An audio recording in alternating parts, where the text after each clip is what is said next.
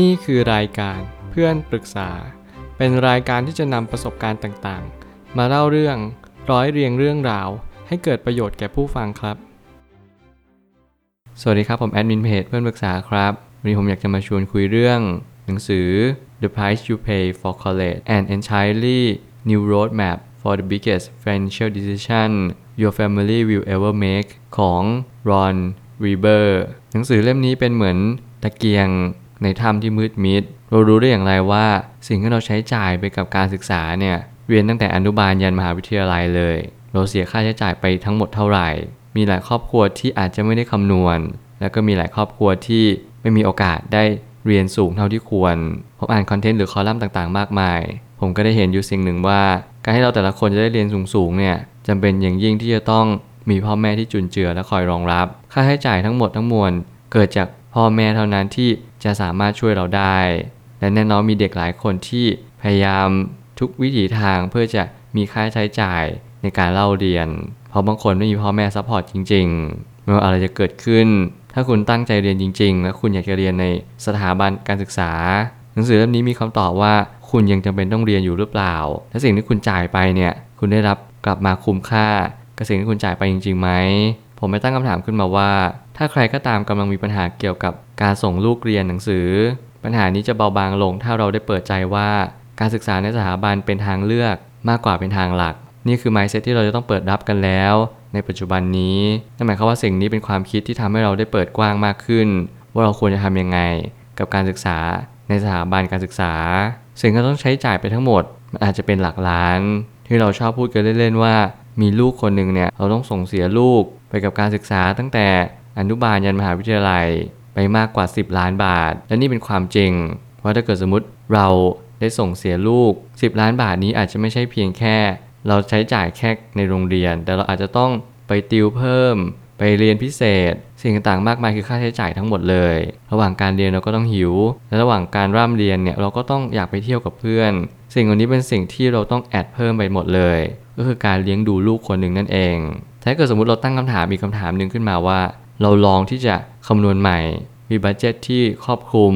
แล้วก็รวมถึงว่าเราลองเปิดโอกาสให้กับตัวเอง หาออปชันเสริมในการเลี้ยงลูกแบบอีกวิธีหนึ่ง อย่างเช่นเราลองสอนเองได้ไหม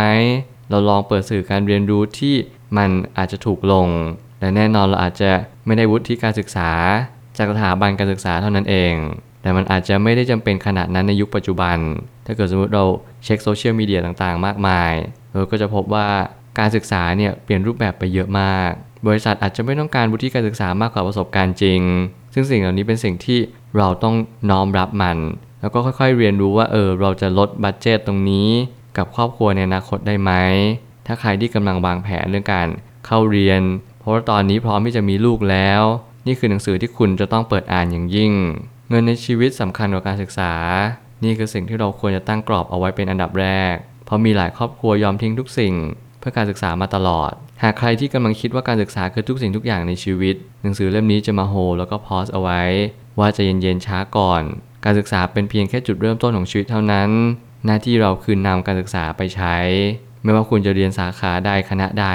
คุณรู้หรือเปล่าว่าอนาคตเนี่ยเปลี่ยนแปลงไปอย่างรวดเร็ว สิ่งที่คุณเรียนในวันนี้อาจจะใช้ไม่ได้ในอนาคต แล้วสิ่งที่คุณเคยเรียนในอดีตอาจจะใช้ไม่ได้กับในวันนี้แล้ว นั่นจึงจะเป็นเหตุผลว่าบางทีความรู้ในสถาบันการศึกษาเนี่ย อาจจะล้าหลังกว่าความเป็นจริง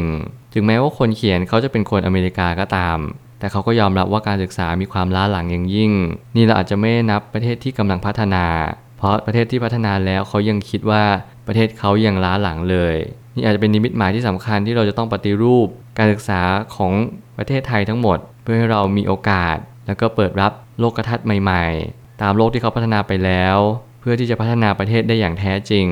ซึ่งการศึกษาสมัยใหม่ จะไม่ได้ติดกรอบกับการที่เราจะต้องเข้าเรียนสถาบันการศึกษาเท่านั้น แต่เป็นการศึกษาที่เรียนรู้ในการพัฒนาตัวเอง ให้เพิ่มมากขึ้นในแต่ละวันโดยการที่มีประสบการณ์ในชีวิตที่หลากหลายโดยการทดลองทำจริงโดยการที่เราประหยัดงบการเงินโดยการที่เราประหยัดรายจ่ายให้ไปเสียกับสิ่งที่ควรเสียมากขึ้น ค่าใช้จ่ายทั้งหมดของการเรียนอาจจะมากกว่าหลายล้านบาท แต่แน่นอนว่าสิ่งที่เราได้กลับมาคือการเริ่มต้นวัยทำงานด้วยเงินเดือนหลักหมื่น ซึ่งมันไม่ค่อยสมเหตุสมผลสักเท่าไหร่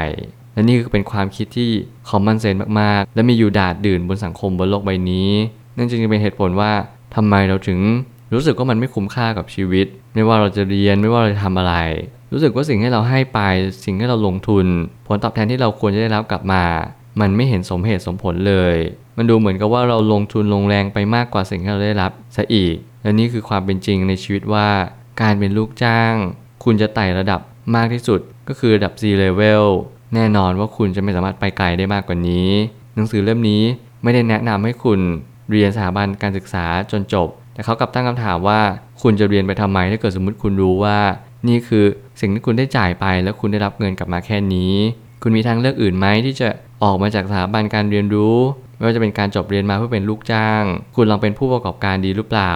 สิ่งนี้เป็นสิ่งที่เราเน้นย้ำตัวเองมากขึ้น เพื่อกระเทาะเปลือกของตัวเองว่าเราต้องการเป็นอะไรจริง ๆ ถ้าเกิดสมมติเราต้องการที่จะเป็น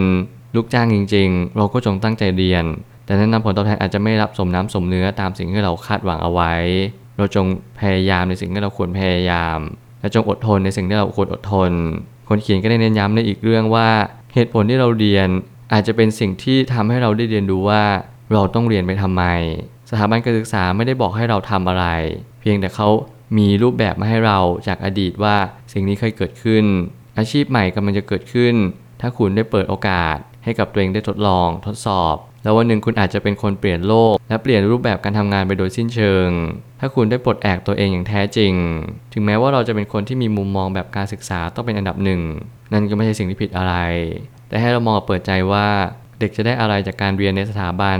มากกว่าการเรียนนอกสถาบันหรือเปล่า และนี่จะเป็นคำถามที่ยิ่งกว่าคำถามอีก ก็คือเราจะต้องแอดวานซ์มากขึ้นว่า ถ้าเกิดสมมติว่าเราเรียนในสถาบันการศึกษาเนี่ยแล้วมันไม่ได้อะไรเท่าที่ควรแล้วถ้าเกิดสมมติเราลองเทียบกับการเรียนนอกสถาบันไม่ว่าจะเป็นการเรียนพิเศษ การเรียนด้วยตัวเอง